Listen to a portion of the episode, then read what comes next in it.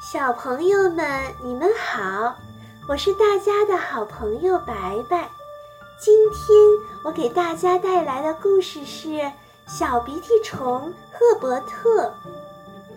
在花园的角落里，在潮湿的树干和枯叶下，住着一只叫做赫伯特的小鼻涕虫。像所有的鼻涕虫一样，赫伯特每天都在快乐地吃着生菜。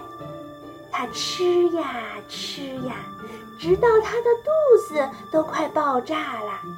他吃呀吃呀，直到睡觉时才停止。有一天，在一顿大吃之后，赫伯特和他的伙伴们必须面对一个事情，那就是周围再也没有生菜可吃了。这一次，赫伯特决定独自出发去寻找生菜。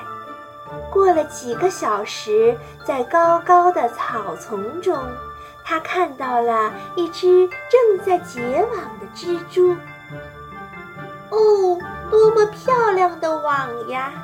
赫伯特说：“如果我也能如此灵。”巧的织出这么美的花案，该有多好呀！去，滚开！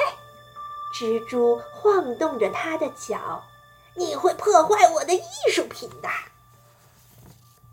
赫伯特继续前进，但是太阳太大了，他不得不在一个洞中躲一会儿。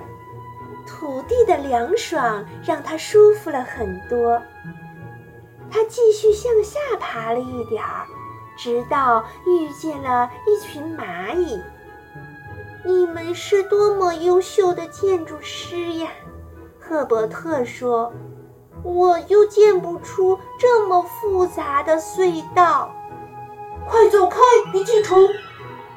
蚂蚁们齐声说道，并威胁要咬他。赫伯特狼狈又痛苦地赶快从那里逃了出来。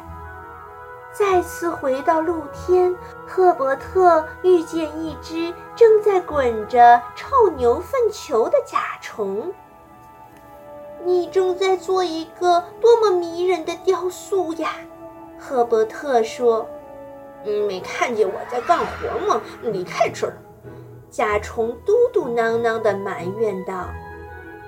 赫伯特感到很疲倦，也很灰心。他没有像其他动物那样创造作品。现在，哪怕是能找到一颗生菜也好呀。但是，生菜在哪儿呢？他爬上了一棵树，为了能够看得更清楚。当赫伯特最后终于来到了树的高处，已经是晚上了。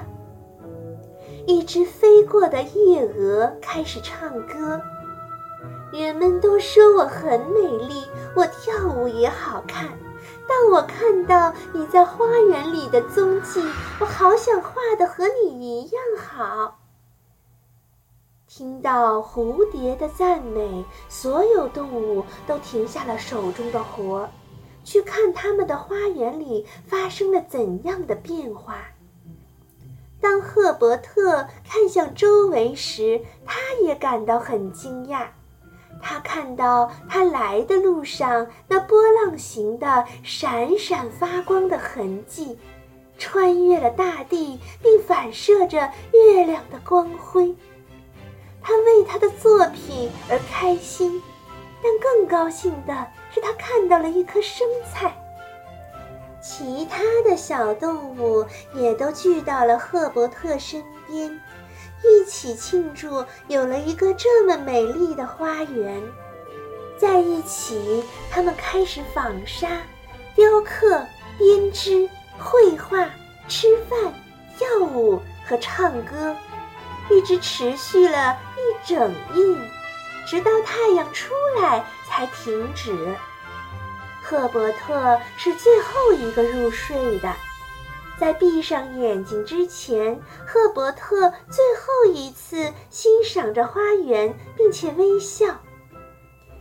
那个晚上，他做了一只鼻涕虫能够做到的最美味可口的梦。他用它闪闪发光的银色粘液，画满了像花园一样大的新鲜生菜。